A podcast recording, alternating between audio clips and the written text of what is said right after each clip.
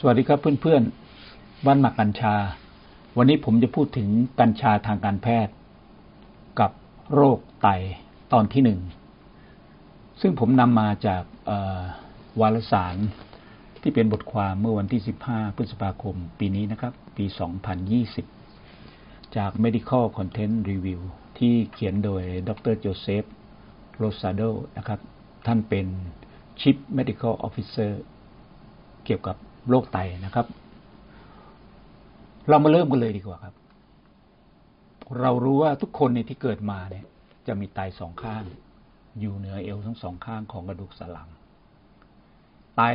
มีหน้าที่ทำความสะอาดเลือดกรองของเหลวส่วนเกินและควบคุมความดันโลหิตของมนุษย์โรคไตสามารถนำไปสู่อาการอันไม่พึงประสงค์ได้หลายรูปแบบและหากไม่ได้รับการรักษาอาจเป็นอันตรายถึงชีวิตได้การรักษาโรคไตเนี่ยมันจะมาพร้อมกับผลข้างเคียงเชิงลบอีกหลายอย่างกัญชาทางการแพทย์เนี่ยเป็นทางเลือกทางหนึ่งในการรักษาโรคไตซึ่งสามารถช่วยบรรเทาผลข้างเคียงเหล่านี้ได้ทำไมกัญชาจึงสามารถรักษาโรคไตได้อย่างมีประสิทธิภาพหากคุณกำลังพิจารณาหากัญชาทางการแพทย์สำหรับโรคไตแต่กำลังตั้งคำถามว่ามันจะมีผลเสียต่อการทำงานของไตหรือไม่หรือมันมีความเชื่อมโยงอย่างไรเราสามารถศึกษาได้จากวารสาร American Journal ทางการแพทย์นะครับซึ่งตีพิมพ์มาแล้วอาการปวดเรื้อรังเนี่ยไม่เพียงแต่จะพบได้บ่อยแต่ยังเป็นอาการที่ทำให้ร่างกายอ่อนแอสำหรับผู้ป่วยจำนวนมาก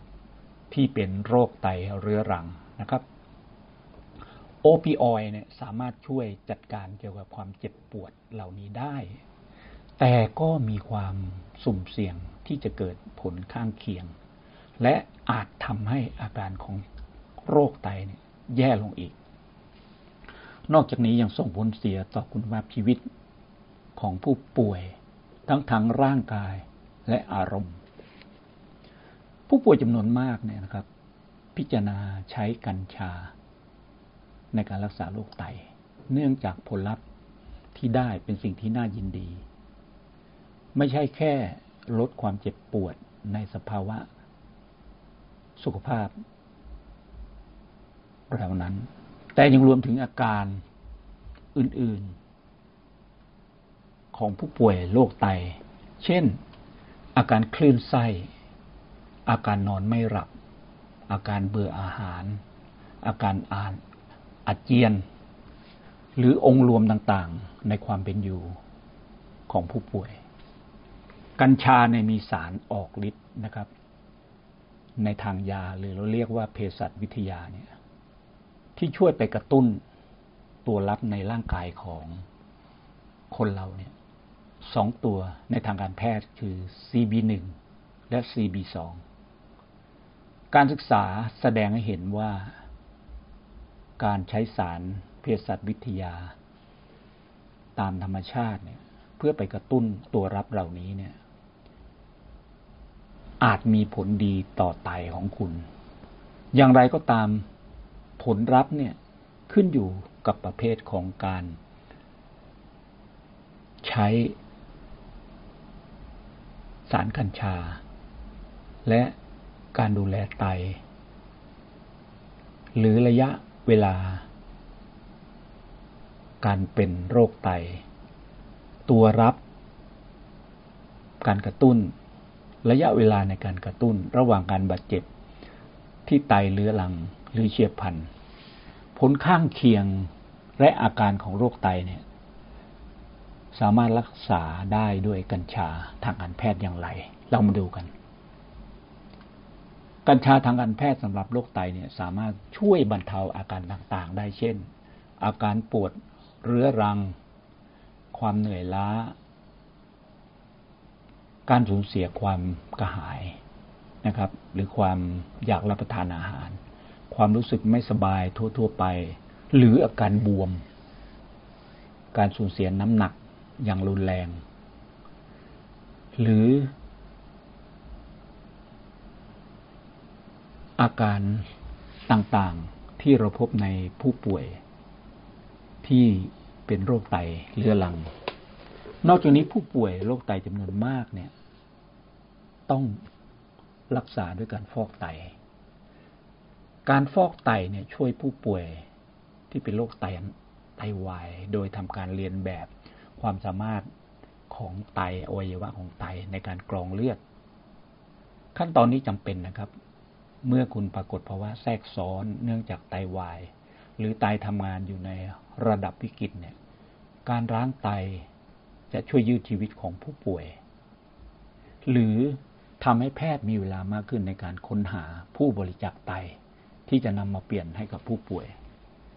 อย่างไรก็ตามการฟอกไตเนี่ยมีผลข้างเคียงกัญชาทางการแพทย์เนี่ยสามารถช่วยต่อสู้กับผลข้างเคียงของการฟอกไตและปรับปรุงคุณภาพชีวิตของคุณได้เรามาดูผลข้างเคียงของการฟอกไตที่เราพบบ่อยกัญชาสามารถช่วยได้ดังนี้ 1. ผู้ที่ฟอกไตเนี่ยมักจะมีผิวแห้งหรือคันตามผิวหนังผู้ป่วยที่ได้รับการฟอกเลือดบ่อยๆอาจพบว่าผิวหนังแห้งหรือคันเนื่องจากระดับฟอสฟอรัสที่สูงผลิตภัณฑ์จากกัญชาและยาเฉพาะที่เนี่ยของกัญชาสามารถช่วยบรรเทาอาการแห้งและคันได้ตามธรรมชาติประการที่ 2 ผู้ป่วยโรคไตเนี่ยหรือผู้ที่ได้รับการฟอกไตมักจะปวดกล้ามเนื้อแม้ว่าแพทย์จะไม่ทราบถึงสาเหตุที่แน่ชัดว่าเหตุใดการฟอกไตจึงทำให้เกิดตะคริวที่กล้ามเนื้อการขาดน้ำการขาดวิตามินหรือยาอาจเป็นสาเหตุไม่ว่าจะเกิดจากสาเหตุใดก็ตามนะครับการปวดเมื่อยกล้ามเนื้อไม่สบายเนี่ยเราสามารถแก้ไขได้โดยการใช้สารกัญชาที่มี CBD และ THC ร่วมกันช่วยรักษากล้ามเนื้อกระตุกหรือกล้ามเนื้อที่เป็นตะคริวได้ข้อที่ 3 ผู้ป่วยที่ฟอกไตมีความดันโลหิตต่ำความดันโลหิตต่ำเนี่ยเป็นผลข้างเคียงของการฟอกไตที่พบบ่อยกัญชาทางการแพทย์อาจช่วยสนับสนุนการทำงานของหัวใจให้แข็งแรงขึ้นเมื่อคุณต้องฟอกไตอย่างไรก็ตามหากคุณมีหัวใจที่ค่อนข้างอ่อนแอคุณต้องใช้กัญชาที่มีสายพันธุ์ CBD เป็นทางเลือกไม่ควรใช้กัญชาที่มี THCเพราะอะไรเพราะ THC เนี่ยเป็นที่ทราบกันดีว่าสามารถช่วยเพิ่มความดันโลหิตและอัตราการเต้นของชีพจรนะครับถ้าจะใช้ความกัญชาทางการแพทย์สำหรับผู้ป่วยที่ต้องการฟอกไต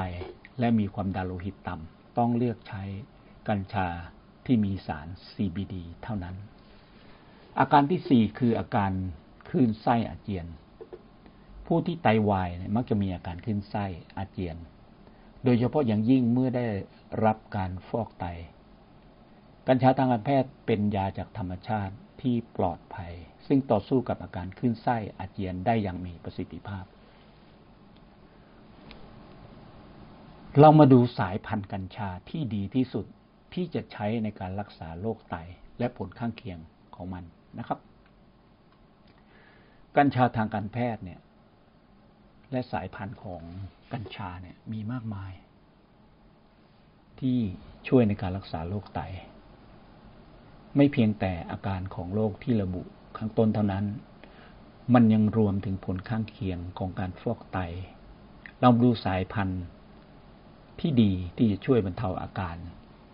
ของโรคไตและการฟอกไตนะครับสายพันธุ์ที่ใช้รักษาอาการของโรคไตมีดังนี้นะครับอันแรกเลยเนี่ยพันธุ์อลาสกันไอซ์ หรือมาจากต้นตระกูลของสัตติวาอันนี้ช่วยอะไรครับช่วยเรื่องความเหนื่อยล้าและภาวะซึมเศร้าสายพันธุ์ที่2คือสายพันธุ์โนวาโอจีเป็นสายพันธุ์อินดิก้าอันนี้ช่วยเรื่องความอยากอาหารนะครับการเบื่ออาหารอันนี้ช่วยได้เจ็บปวดนอนไม่หลับหรืออาการซึมเศร้าพันธุ์ที่3คือพันธุ์กู GOO อันนี้เป็นพื้นฐานของพันธุ์อินดิก้าเช่นกันจะช่วยเรื่องการนอนไม่หลับสำหรับผู้ป่วยที่นอนไม่หลับ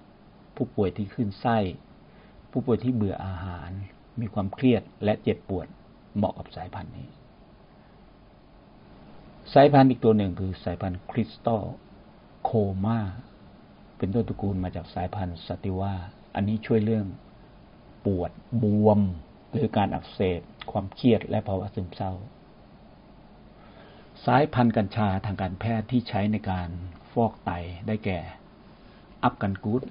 เป็นพันธุ์อินดิก้าเหมือนกันนะครับแคนาโตนิกอันนี้เป็นลูกผสมหรือบลูดีมอันนี้ก็เป็นไฮบริดหรือเป็นลูกผสมตัวสุดท้ายคือ NYC Diesel ก็เป็นสายพันธุ์ลูกผสมที่นำมาทดลองใช้ในการฟอกไตวิธีที่ดีที่สุดสำหรับการรักษาผลข้างเคียงและการของโรคไตด้วยกัญชาทางการแพทย์ผู้ป่วยเนี่ยสามารถบริโภคกัญชาและสายพันธุ์การรักษาโรคไตได้หลากหลายวิธีมากกว่าการสูบอย่างเดียวคุณสามารถกินสามารถสูดดมหรือทาใต้ลิ้นหรือถูละมุนผิวหนังที่เป็นแบบครีมเฉพาะที่วิธีการบางอย่างที่มีประสิทธิภาพและปลอดภัยนะครับเมื่อคุณตัดสินใจ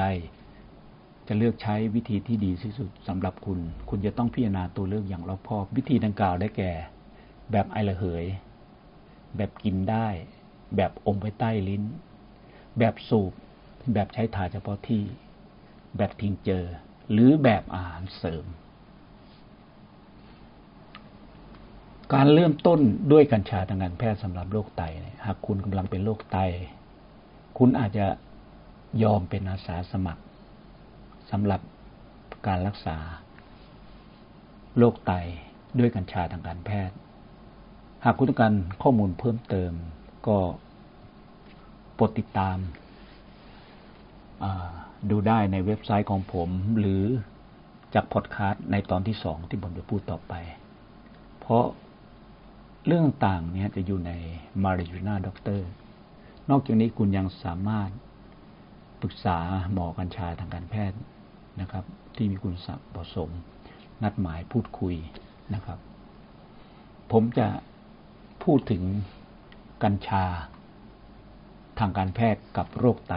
ในตอนที่2ต่อไปโปรดติดตามนะครับสำหรับวันนี้ขอบคุณและสวัสดีจากผมลุงไตบ้านหมักขอบคุณครับ